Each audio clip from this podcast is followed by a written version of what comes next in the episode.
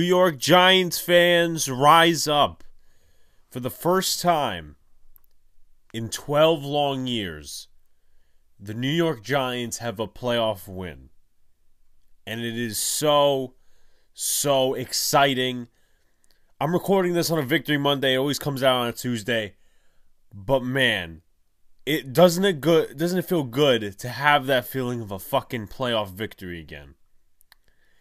The offense, man, we'll get into it. The defense, there's some shaky stuff, but we'll talk about it.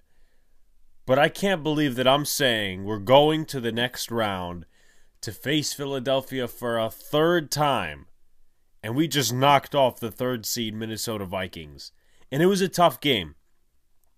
It was a tough game. A lot of Giant fans, including myself, down to the final minutes uh, of the game and even before the game, we're like, oh my God, we're not ready for this. But you know what? The New York Giants held on and they won the game. And we have a lot to go through. A lot on offense, a lot to do with the coaches, some returning players. It's going to be fun to go through. Like, comment, and subscribe.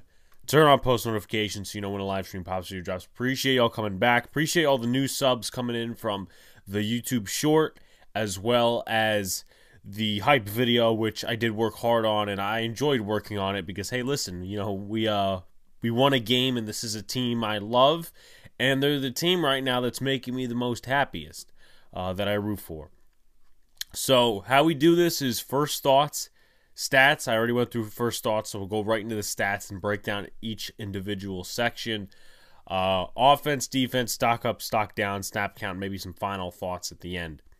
So, let's go through the stats. Daniel Jones, 24, 35, 301 yards, 8.6 yards per throw, two touchdowns, three sacks taken, 81.2 QBR, and a passer rating 114.1. Kirk Cousins, 31 of 39, 273 yards, 7 yards per throw, two touchdowns, 85.2 QBR, and a passer rating of 102.9. The Giants' rushing game, Daniel Jones was the lead ball carrier. 17 carries, 78 yards, 4.6 yards per carry. Saquon Barkley, two touchdowns, 5.9 yards per carry.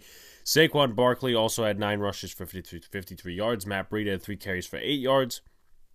Darius Slayton had a carry for three yards on a double reverse. Minnesota, Dalvin Cook four yards per carry. Uh, had an 11 yard rush, so we contained him pretty well, in my opinion. Uh, 15 carries, 60 yards, and Kirk Cousins had a rush from one yard. For the New York football Giants in the receiving game, bruised, sore foot, Isaiah Hodgins. Eight receptions, 105 yards. We got to talk about him when we get to the offense, man. That's probably going to be the, the biggest discussion of the offense we've had all season. One touchdown. Darius Slayton, four receptions, 88 yards. Saquon Barkley, five receptions, 56 yards. Richie James, four receptions, 31 yards. Bellinger had two catches, 17 yards for a touchdown as well. For the Minnesota receiving game, though we did lock up Justin Jefferson to only seven receptions, 47 yards, TJ Hockenson did get a lot of receiving yards, got a lot of the attention. No touchdowns, surprisingly, but he had 10 receptions, 429 yards. Um, KJ Osborne, two receptions, 20 yards, a touchdown, and Irv Smith caught a touchdown for three yards when the Giants were a little confused on defense. Gary Brightwell had a fumble, but it was out of bounds on a kickoff, and Jalen Reagor uh, had a fumble. It was forced by Nick McCloud. It was recovered by Kris Boyd. It was after, I think, the Slayton drop. No, I think it may have been actually, I don't remember, but I'm pretty sure we punted on some scenario, and that's when uh, McCloud had that big ass fucking hit on uh, hit on um, Jalen Reagor, and uh, Kris Boyd recovered it. Shout out to Jason Pinnock though. Hopefully he's doing well. Uh, he obviously was carted off the field um, in that whole sequence of events. So for the Giants on defense, let's go through that. Uh, the lead tackler was Xavier McKinney, which his presence was absolutely felt. Um, Giants had no sacks terms of tackles for loss, they had five. Dexter Lawrence with one, Darnay Holmes with two, Jaylon Smith with one, and Azeez Ojulari with one. Uh, three pass deflections, one by Cor'Dale Flott, one by McKinney, and one by Leonard Williams. And then 11 quarterback hits. Uh, obviously, we didn't sack the quarterback, but the pressure was being felt at different points in the game. Uh, four quarterback hits for Dexter Lawrence. I mean, he was he was just all over the field in the backfield, really, uh, just taking on dudes. Garrett Bradbury, Ezra Cleveland. So he had a really good game. Uh, Tony Jefferson had a quarterback hit. Leonard Williams, uh, he also had a really good game. We'll talk about it in the defensive side. Two quarterback hits. Kayvon Thibodeaux had a quarterback hit. Jarrad Davis had a quarterback hit. Jihad Ward had a quarterback hit. Azeez Ojulari had a quarterback hit. So 11 QB hits. You compare that to the Minnesota Vikings. Now, they had more sacks than us. They also had few, fewer quarterback hits. And I thought the offensive line actually played pretty well throughout the game. Danielle Hunter, Eric Kendricks, and Jonathan Bullard had sacks. One of them, I think the Kendricks one, was uh, when Daniel Jones t- just took that knee to try to, cons- you know, let that clock run out. Uh, in terms of Tackles for loss, Kendricks had one, Daniel Hunter had one, Dalvin Tomlinson had one, uh, Za'Darius Smith had one, Jonathan Bullard had one. In terms of pass deflections, Harrison Phillips had one, Chandon Sullivan had one, Duke Shelley had one, Eric Kendricks had one, and then finally for quarterback hits, Kendricks with one, Danielle Hunter with two, and Jonathan Bullard with one as well. So let's go into the team stats. The Giants had 28 first downs, and the Vikings had 21. Passing first downs, Giants had 15, 16 for the Vikes. Giants had 11 rushing first downs, which says not a lot about, well, it does say about the frequency if you look deeper into it than most people will. Um, because that just tells you they ran on short yardage situations, and Daniel Jones also picked up, you know, how many first downs with his legs. Um, they had three rushing first downs, first downs for penalties, uh, two, t- two for each team. Third down efficiency, Giants were 7 for 13. They were pretty good to start the game, but eased off, uh, cooled down a little bit towards the end of the game because they started like 7 for 8 and then they finished um, over 5, which isn't great. But hey, listen, you know, it's not bad for, you know, the third down efficiency, I guess, uh, comparing to what we've had all season. 4 10, the Vikings were on third. Fourth down efficiency, the Giants were 2 for 2, and the Vikes were 1 for 2. Total plays, 68 for the New York Giants, 56 for the Vikings. Giants had 431 total yards, 332 for the Vikings. Total drives, 9 for Big Blue. Vikings had 8. Yards per play, Giants had 6.3, 5.9 for the Vikes. Uh, we already went over the passing and the rushing. Red zone attempts, both teams were 3 for 4, so only one field goal for each. You take 3 off of each. Uh, it's 28-21, so it's still a difference of seven points, still a, still difference of a touchdown. Um, there were no turnovers in the game, so actually it was a pretty clean, awesome playoff game. Uh, I would guess that a lot of people would say the same too, because I said this on Entertainer's stream. He had a call-in show on Saturday, and I also said this on Kyle Pizzle's stream. Even though the you know Jaguars came back, I said, look, obviously this game being the Jaguars game, it just looks terrible to start, and we'll see if you know the Jaguars come back, which they did. But there's going to be a lot of outside pressure on the fan base and on the team, but the team won't take it. The team will be fine because you look at the first game was played, right? The first game was I'm trying to think right now it was NFC flavored. It was a 49er game. That game was a complete blowout in the second half. The Jaguar game was a complete blowout in the first half, and then obviously the Jags climbed back. Uh, that Dolphins game was surprisingly close, but there was still some bad quarterback play. And then you look at the Ravens game against the Bengals, it was close for some reason, but at the end of the day, in my personal opinion, you could say I've bias. I don't give a shit. This was the best game in terms of NFL product that has been out through the playoffs all weekend. Now, obviously, we'll see what happens with Dallas and Tampa Bay.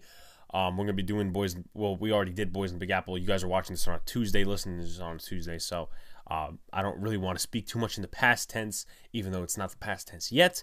But uh, this was a very good product for the NFL in terms of watching and listen. The NFL is just better when the Giants are a good football team. But back to uh, the team stats: penalties. Giants had five for 45 yards and three for 12. Uh, the Vikings had in time possession 33 36 to 26 24.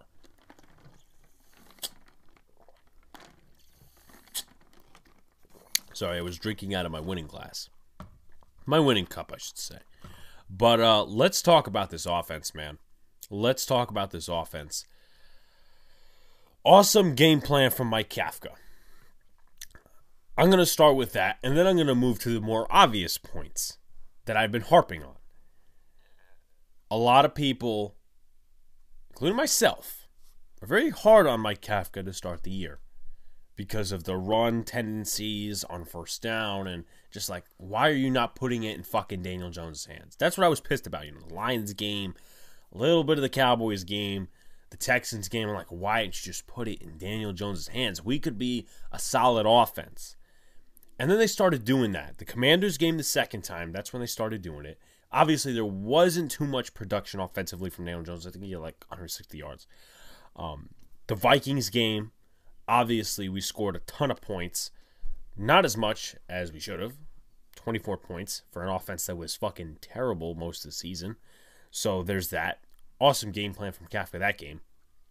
And you have the Colts game, another really well called game from Kafka and executed well by the offense and Daniel Jones.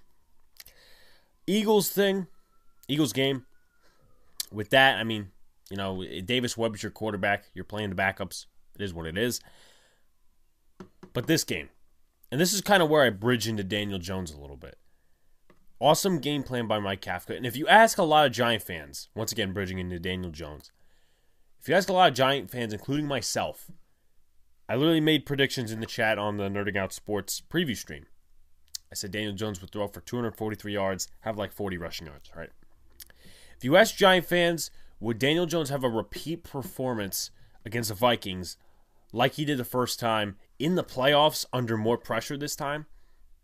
But 95 to 97% would say he ain't going to have a repeat performance. The offense will be solid, but he's not going to have a repeat performance. Well, guess what? He had a repeat performance. He had a repeat performance. No fucking turnovers. This is a game where you could say, if you want Daniel Jones back, or if the Giants want Daniel Jones back, or whoever, if you want to change your opinion on Daniel Jones, this is something to hang your hat on. I am ready to call Daniel Jones my franchise quarterback for right now. Now, I've done this in the past. After the Saints game, I said Daniel Jones my franchise QB. Then he just descended. He wasn't very good after that. Uh, a lot of coaching and a lot of mistakes happened after that. Obviously, we're going to be playing a tougher defense in the coming week against Philly, no matter how you shape it. But to ask Daniel Jones in his first playoff game to come out balling, I don't care what type of defense he went up against, even though it does matter. The Vikings, they're not very good. There was a lot of wide open receivers. For him to sit here, be a quiet leader, to be mentally tough on the field, and take a lot of these hits, even though we really don't want him to, and just to carry this team, and not fully carry because Saquon Barkley had a part, the defense had a part, and so did Isaiah Hodgins. But a lot of people are turning their heads and recognizing Daniel Jones is a completely different quarterback than he was the last two years. And I don't know where people are on him in terms of, you know, he's the franchise guy or bring him back for one year, but he deserves to be back next year. And in my personal opinion, this changes an outlook for a lot of different people and even the Giants because there was, you know, a lot of talk about Joe Schoen not really liking Daniel Jones, Brian Daboll liking Daniel Jones. And I brought up earlier in the year, I said, look, I think Brian Daboll loves Daniel Jones. I don't think Joe Schoen does. So they're going to have to figure that out. But I think Joe Schoen now loves Daniel Jones because this team is winning with him. This team is winning with Saquon Barkley. So those two you absolutely have to bring back in some capacity. And, you know, I know a lot of people were looking at the quarterback market, these different things, right? You don't have to get a quarterback now. You really don't. That's one less need for the Giants. You could attack linebacker. You could attack corner if you want. You could attack interior offensive line. You could attack wide receiver. You could attack another position of need. Punter if you want, right? Even though Jamie Gillan's punt was decent, I think he only punted once or twice, which is like something we haven't said in a while. But um man, oh man, oh man, Daniel Jones put on an absolute show. My hat tips to Daniel Jones. Saquon Barkley. I like the Saquon Barkley we're seeing. And this goes once again with the Daniel Jones, the Mike Kafka thing. I think it's a, a trifecta of things. Where you have Kafka, he's a smart play caller. You have Daniel Jones, who is a smarter quarterback, and he's executing when he's getting more into his hands. Not too much into his hands, because it was like, you know, obviously in the last few years where he's trying to put the team on his back, he makes stupid decisions. But Saquon Barkley isn't getting 35 carries a game. He's not getting 25 carries a game. He's barely getting 20. But the NFL, the future of the NFL, I'm going to be completely honest with you guys. And if you disagree with me, please explain. The future of the NFL is in the passing game. This is a passing league. This ain't a running league anymore. Because of the analytics, because of the game plans, because of players' health. And Saquon Barkley obviously was the Giants' offense for a lot of his career, right? Uh, you take a look at 2018, he was the Giants' offense outside of Odell Beckham Jr. You look at first part of 2022, he was the Giants' offense. Now, he's kind of sharing that with Daniel Jones, where he is a factor in the receiving game. And shout out to Mike Kafka. I'm just going to put one thing in. You guys saw that one check down that Daniel Jones had to Saquon Barkley, and Eric Kendricks just batted it away. It was just a straight check down, you know, a sit route right there. And I said to my brother, one thing I'd like the Giants to adjust with this is something, and that's something being next time have Saquon in a moving check down. That way it's not stationary. He can have a safe route if his progressions downfield are not working. And guess what?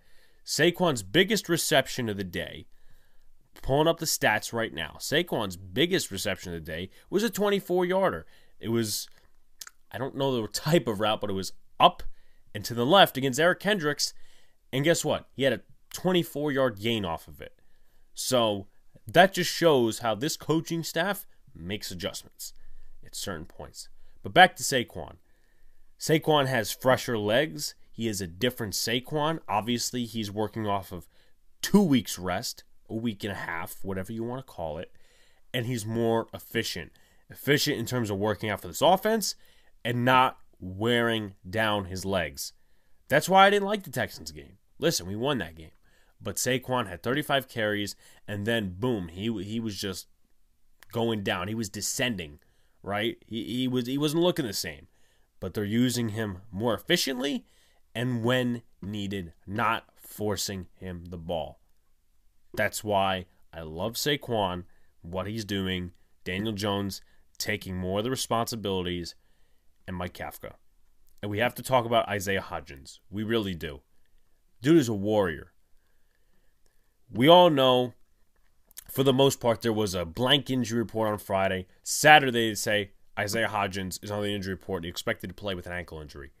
Most of you guys haven't seen, if you haven't already, maybe look on Twitter or something, you know, find it somewhere, I guess. Uh, Isaiah Hodgins' ankle, the bottom of the foot, was completely purple. And then he puts on his story, I'm sorry if I didn't run fast enough. Dude, what are you worrying about?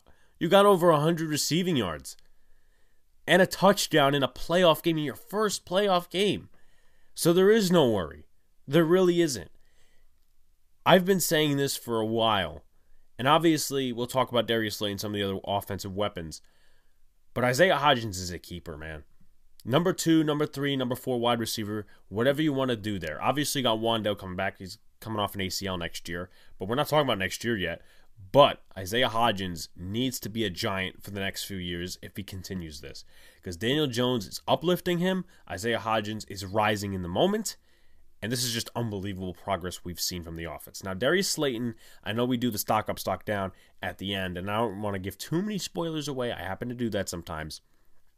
But Slayton did have a big drop, but he also had a couple of nice receptions. So that's why I'm not going to totally fault him. And it was kind of good that uh, Brian Daboll didn't completely scream at him. He consoled him. He said, hey, listen, you know, uh, calm down. You'll be fine. We're going to win this game. And you just move on. Because you need a coach that does it. He screamed at him Colts game when he fumbled. He obviously dropped one big in this game. But obviously, cooler heads prevailed and he calmed down, and the Giants are now heading to Philadelphia next week. And also, Richie James was a key contributor as well. He was fresher, and he was better than the first time he was a Vikings, though he did put up more yards. He didn't drop any passes that were like, oh my God, why the fuck did you drop that? And shout outs to Daniel Bellinger as well. He caught his first touchdown since the Ravens game. And then that game after that against Jaguars, he had that eye injury um, where someone literally poked his eye socket out. But uh, shouts to Belly, man. I mean, he's been a great blocker. Love him in motion. Uh, obviously, there was that one false start illegal shift penalty I really didn't like on his behalf, but obviously we put it in the end zone with him, and I, I just love to see Daniel Bellinger. I mean, you know, he's he's been a godsend, and ask me how many tight ends the Giants have had as reliable as he is in their first year in the last few years, especially a mid round pick like he was. Just gonna say that. O line played well for the most part. Neal struggled towards the end. Yeah, I don't know what's going on with him. Um, I don't want to get too into the negative, but I thought the first four O linemen, really five, because you do have the rotation left guard, I thought they played well. Um, obviously, the film will tell us a couple of different things, but I thought the O line played pretty well. As, in terms of Evan Neal, he's still not taking that third step. There were times he was just lunging, like he would be in his stance, and then he like go to this side without taking too many steps. And then you know there was a play where Daniel just I think it was the wide open Darius Slayton play where Danielle Hunter literally fell. A lot of people mistook it for a holding penalty. Obviously, it wasn't, but that was just Evan Neal getting beaten. If Danielle Hunter doesn't fall, guess what? He gets a Daniel Jones strip sack. So Neal needs to get better. It's not going to get any easier. Uh, I don't know what the coaches do are doing in this you know whole situation to try to resolve that. But um, you know, with that being said, it's not going to get any easier. Haason Reddick. I don't know if Josh Sweat's going to play this week, but listen, we'll see. So I'm going to take a quick sip. We'll talk about the defense. We'll talk about them right now. So a lot of people, including myself, have kind of got on Wink Martindale about the soft zone game plan. And to be completely fair, yeah, I do I do kind of think this was not a great wink game. Even though the defense held up for the most part, you know, 24 points against a power offense with guys like Hockenson, guys like Justin Jefferson, right? You can't complain too much. But this, I feel like, could have been just a little bit less close if the defense did their part in some areas, which included play calling. Um, obviously, I wasn't worried too much about blitzing. We got there. The Giants really didn't send too many blitzes. I think they had the lowest percentage of the season in their own category with like 20 something percent which they usually blitz like 44%, but it's down to like 20 some odd percent for this game. And listen, that was obviously a part of okay, um, you know, let the front four get there. In which they got there, but they didn't get there officially with the sacks. Um, I guess that Wink Martindale was trying to take the Patrick Graham approach and do the soft zone with the covering up top and say, listen, if you want to beat us, just beat us intermediately and not over the top because we'll have that covered. Uh, I almost predicted an Xavier McKinney interception, by the way. Once again, his presence was felt. But I feel like they could have attacked a little bit more. If, you know, I know obviously it's easier said than done. They know more than we do. But Adoree Jackson, I feel like Justin Jefferson makes less impactful plays if he is man man and you have somebody bracketed over the top. Maybe if you put Xavier McKinney or Julian Love on Hockenson or maybe even a guy like Nick McCloud, even though he's kind of struggled against tight ends at different points in the season, maybe you know you get a different result there. Uh, leave Fabian Moreau on Adam Thielen or McCloud on Adam Thielen because you know last time uh, Nick McCloud did a really good job of covering Adam Thielen, and he's played well over the last few weeks. He really has. You know, obviously got that uh, big game against Eagles. We've seen some increase in snaps, obviously, with Darnay Holmes. And, you know, I don't like Darnay Holmes, but I thought he had a decent game, made a couple of tackles for loss. So he can tackle better than Cor'Dale Flott, but I think Flott's better in coverage. We're going to get to the secondary, though, for its own separate entity. But one thing I'll compliment Wink Martindale is he adjusted late. I think uh, Justin Jefferson was double covered on one of the last plays uh, of the game. You know, on that final drive of the Vikings, I want to say he was double covered, and Adoree Jackson had him in absolute lockdown. I think the total stats for uh, Justin Jefferson against Adoree Jackson were like 37 yards, five receptions, or something like that. So you can't complain about that. You really can't. A guy who's coming back from a MCL injury, hasn't played in a month and a half, and then he kind of locks up one of the best receivers in the league. Can't complain about that. But uh, the Giants did get destroyed by TJ Hockenson. No touchdowns for him, but uh, was destroying the Giants, TJ Hockenson was. It just happens to be a thing with tight ends. Mark Andrews did it against the Ravens. And shout out to Rob from Ring Out Sports. He actually kind of made a comparison uh, to where the Giants played bad defensively for the first three quarters of this game and the Ravens game. And also, not to mention, they were torn up by their top tight end, TJ Hockenson in this game, Mark Andrews in the last game. But adjustments were made at the end, and the Giants came out on fucking top. So there's that. Giants got zero sacks, 11 quarterback hits. I thought the defensive line did their job. Leonard Williams, the first drive really wasn't that good. Um, not in a sense of, okay, he's not getting there, but he's getting there and he's missing tackles. Like Dalvin Cook had a couple of different lanes to go through. Um, and later in the game, Leonard Williams was just a couple inches away from hitting the quarterback. Uh, Leonard Williams fell on a rep. He was going up against Ed Ingram, who probably didn't have a good day because I mean, he had one side, it was Dexter Lawrence, the other side, Leonard Williams. He got two quarterback hits, probably a couple more pressures as well. But, um, you know, Leonard Williams was just a couple inches away from the quarterback multiple times. So, shout out to Leonard Williams. He showed up. He's obviously not going to be the guy that's heavy in the stat line, and maybe he isn't worth his money. But you know what? He showed up. He showed up the way he shows up. He makes plays so his teammates can make the bigger plays. And uh, Dexter Lawrence, man, we got to pay this man. We got to keep this man. This guy absolutely shows up every single game. Um, you know, obviously he had that bullshit rough in the passer penalty, which everybody in their fifth cousin, unless you're a Vikings fan, maybe if you're a Vikings fan you're an unbiased Vikings fan, you'll admit that that wasn't rough in the passer. And the refs, I will admit, Vikings fans, if you are watching this uh, or listening to this, the, the refs were shitty on both sides. I, I mean, it, it was bad. The illegal contact penalty uh, against the defense the one time when I think they were covering Darius Slayton. That wasn't really a penalty. Uh, the false start on Andrew Thomas, uh, that wasn't called. That was a penalty. So I will sympathize with Viking fans over that. But back to Dexter Lawrence, showed up in a big way. Once again, yes, he didn't sack the quarterback, but he was obviously one of the best defensive players on the field. And really, with this defense, outside of the play calling, you just look at it. If you have better linebackers, you could see like the cornerstone pieces that are there. Adoree Jackson, Xavier McKinney, Julian Love, Dexter Lawrence, Leo Williams, Kayvon Thibodeaux. Those guys showed up on Sunday. But to finish the whole thing on Dexter Lawrence before we get to the secondary, um, he showed up in a big way. Bullshit roughing the passer, got to the quarterback multiple times. He was just laying in on Kirk Cousins. Like he he was like a little kid jumps on his bed or, or, something, or like most people cannonball in the pool or they jump into the pool. Dexter Lawrence was doing that on Kirk Cousins. So, Dexter Lawrence, man, shout outs to you. Uh, let's talk about the secondary a little bit. I'm just going to take a quick sip to uh, refresh my voice. Besides Wink's soft zone, Adoree Jackson's presence was felt. Talked about it. I think he had five or six receptions, meaning Justin Jefferson for a total of 37 yards. There was a 10 yard reception that really wasn't in his coverage area.